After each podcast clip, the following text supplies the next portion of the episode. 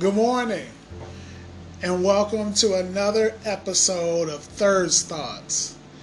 My name is Andrew Dixon, and the purpose of this podcast is to encourage you in your everyday walk with Christ.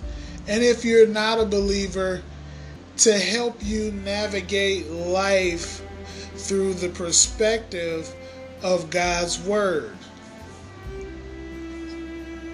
This is episode five. And today we're going to be talking about a topic that I believe people hear a lot about, or people, no matter what side of the spectrum you're on, this is a curiosity, I think, among a lot of different people. And that is, people want to know where is God in certain situations. You hear it a lot and you know you don't you never hear it when things are good or when a miracle takes place. It seems like it seems like it's a lot easier to know and to recognize God when things are going great. But in times of trial and in times of difficulty I believe this is when a lot of us, and I put myself in there, um, I, I, definitely uh, off and on find myself there more more on than off. You know, when things are bad, we start to you start to think like you know where is God in this situation? Like God, do you see where I am? And so before I get started, let's let's do something a little different. Let's pray. Father, we thank you for this time and we thank you for this moment. In this moment of prayer, we acknowledge that you do exist. We acknowledge that you do hear. And so help us in this podcast, help us in this time with you. You said where two or more are gathered in your name, you will be there in the midst. So as I speak and as people listen, and even as they pray with me right now, I believe that you are going to come in and you're going to answer not only our questions, but you're going to come in and comfort our hearts. And in a time like this, where there's so much pain and so much turmoil in the world, we need you now more than ever before. We need your comfort, we need your peace, and we need to know that you're there we know that you're there because when things are going good, we we can acknowledge you fast. But when things are tough and we don't see a lot of the movement, or at least as fast a movement as we would like to see, sometimes those those questions, those doubts start to creep in. God, eliminate these doubts. Help us to see you in every circumstance we love you, but we know that you love us way more and you loved us first. Have mercy on us and forgive us our sins. I pray in Jesus' holy name. Amen. And Lord, this is to your credit. This is to your glory. May this edify you and not myself. May this give you glory and not myself. In Jesus' name. So we're in Second Peter today. Second Peter chapter 3, verse 3 through 9. All right? The title in this scripture on Bible Gateway, they entitled this section The Coming Day of the Lord. Now, the title of this podcast is He's Still Working. Right? So let's dive right in. Second Peter chapter 3 verses 3 through 9. Now I'm reading from the amplified translation of the Holy Bible. So it may be a little different in wording from yours, but you know, just listen. First of all, excuse me. First of all, know without any doubt that mockers will come in the last days with their mocking, following after their own human desires, and saying, Where is the promise of his coming? What has come of it? Forever since the fathers fell asleep in death, all things have continued exactly as they did from the beginning of creation. For they willingly forget the fact that the heavens existed long ago by the word of God, and the earth was formed out of water and by water, through by which the world at that time was destroyed by being flooded with water.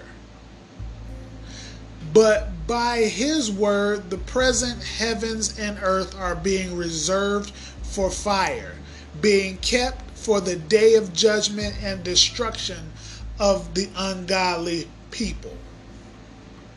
Nevertheless, do not let this one fact escape your notice, beloved. That with the Lord, one day is like a thousand years, and a thousand years is like one day.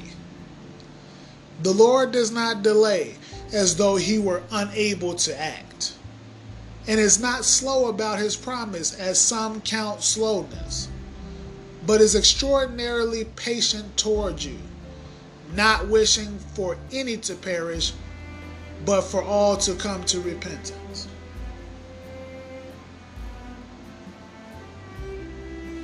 Now, as we look at this, there's there's two things here that I see. Actually, there's three. Beloved, my Christian brothers and sisters, and even those that are out that that are that have not come to faith yet in Christ.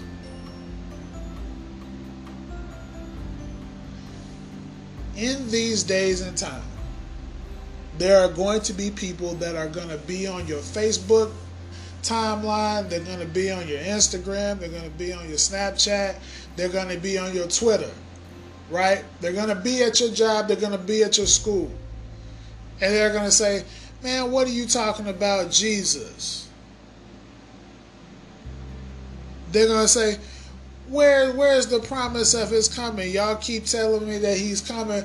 What's going on? Look at all this stuff around you.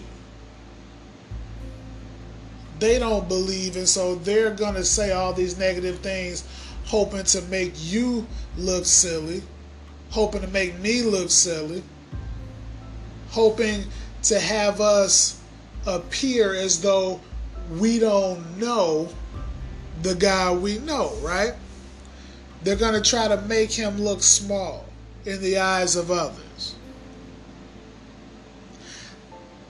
I want to encourage you today keep on talking about Christ. Keep on letting his love manifest in your life. Knowing this, that you know exactly what the word saved means when you tell someone you're saved.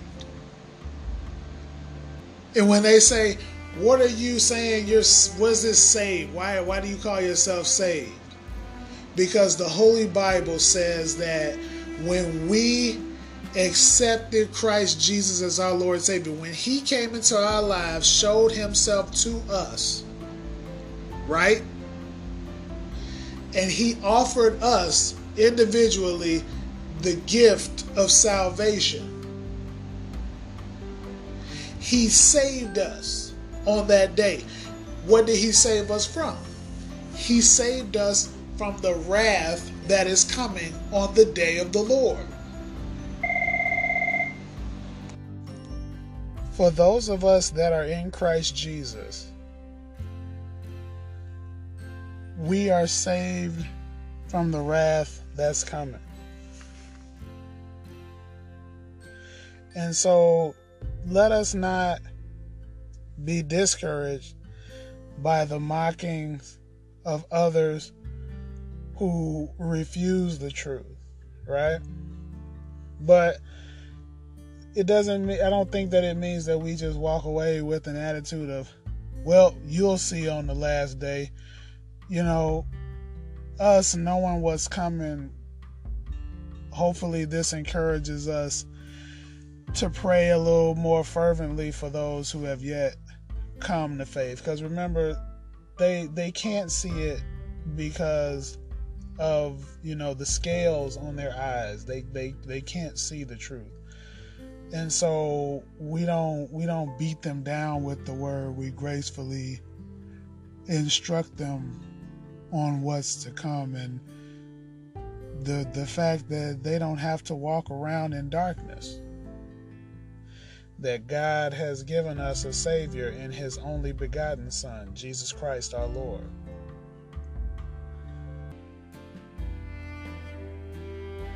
the second thing that we see is of course the destruction that's coming now, I don't know, no one knows when the day of the Lord is. Only the Lord knows. Only God Himself knows. But it is coming.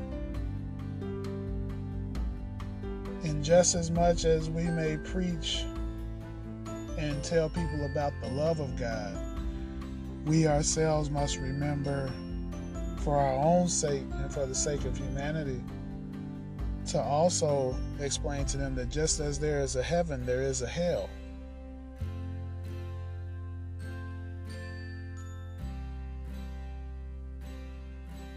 You know, we we have grace through Christ for those those who believe in Jesus. We have grace for our mistakes and for our sins and our shortcomings. But it's definitely not a get out of jail free card for us. So as we instruct people on that reality that there is a heaven and a hell, we need to also look at ourselves and do some some some self-evaluation and repent of those things that we know are not allowed in the kingdom of God. Amen. But the third thing is remembering that while many generations of Christians have preached the day of the Lord, just because he hasn't come yet does not mean that he isn't coming. Think about what it says here in verse 9. It says, But God is extraordinarily patient toward you, not wishing for any to perish, but for all to come to repentance. So when those mockers come around and they say, Well, where is your God?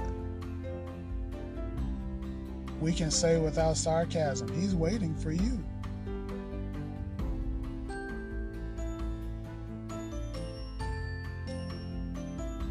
He's being so patient in this situation because he is not willing to see you perish. He would rather see you in paradise with him. He would rather embrace you with arms wide open.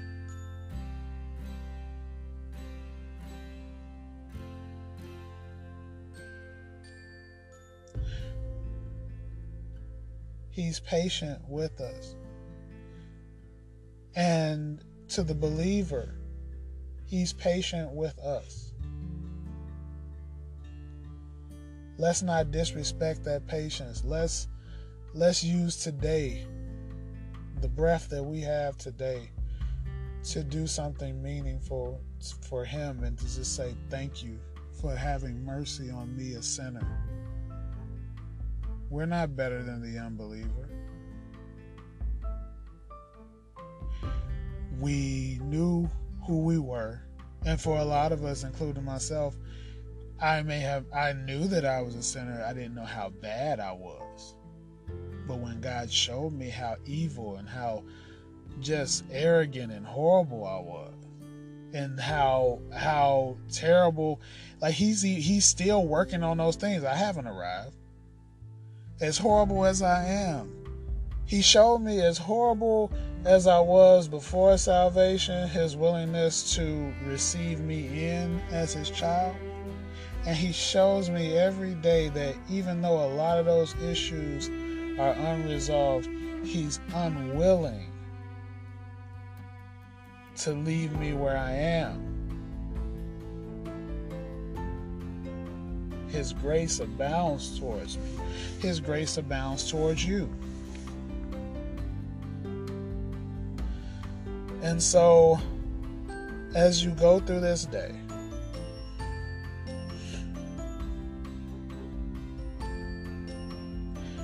remember that there is something greater than Independence Day.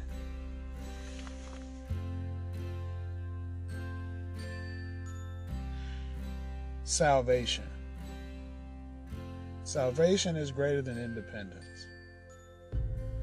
Salvation totally frees you.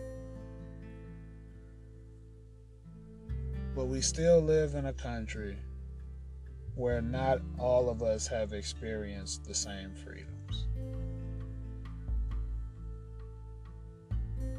To my brothers and sisters of African descent,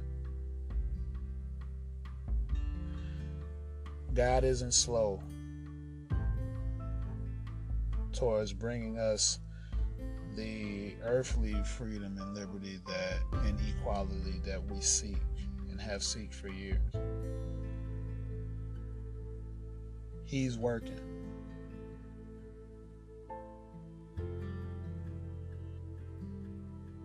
The end of racism that we want to see is a hard issue. And while God is being very patient with those that torment us, He is not for one second turning a blind eye to our hurt and to our pain. We have a legitimate reason as to why we cry out. We have a legitimate reason for the pain that we have felt and continue to feel. And just because we believe in God does not mean that we don't see hurt anymore. But because we know Him and we know the depths of His forgiveness, it calls and challenges us to look at our oppressors and see and recognize that depravity. And what I'm hoping is that even as we fight for equality, that we would spend more time on our knees than we would on our feet. That as we work towards changing the laws to make things equal for all people, that we will recognize the greater law of loving our neighbor as ourselves, so that as we work for this equality, we don't become oppressors ourselves.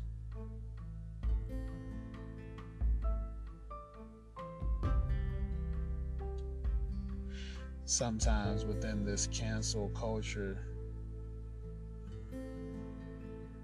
people who didn't have rights, who have them now, you you see a, a switch from a peaceful attitude to an attitude of okay it's like it's like vitriol. Let me let me get this person fired. Let me get them out of here. No we want equal rights so that everything will be fair and so that those that were once oppressed would have legal rights to protect them from harmful oppressors. But let us not use that opportunity to hurt or inflict damage or pain on someone, but use it as a way of letting our children know this is how you peacefully seek after the things that are right. this is the way. Jesus is the way. We won't get anywhere fighting. We won't get anywhere yelling and screaming at each other. But we will get further by leaning on God and learning to love not just our enemy, but how to also pray for our enemy. Acknowledging that before salvation, we were enemies of God.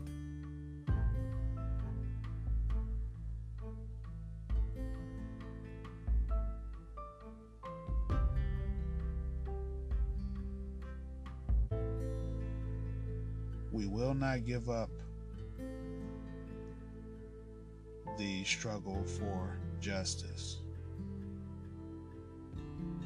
But may we also never forget to seek after that justice with God's love. Thank you for joining with me today. If you would like to hear more or previous episodes, you can find them on my Facebook page, and you can also find me really wherever you get your podcast. Um, I'm on um, a bunch of different platforms now. So just shoot me a message and let me know what you think about what you're hearing. If it's encouraging you, let me know. Drop me a note. But until next time, this is Andrew Dixon III and this is Third Thoughts. May God bless you. I love you, but always know God loves you more. Peace.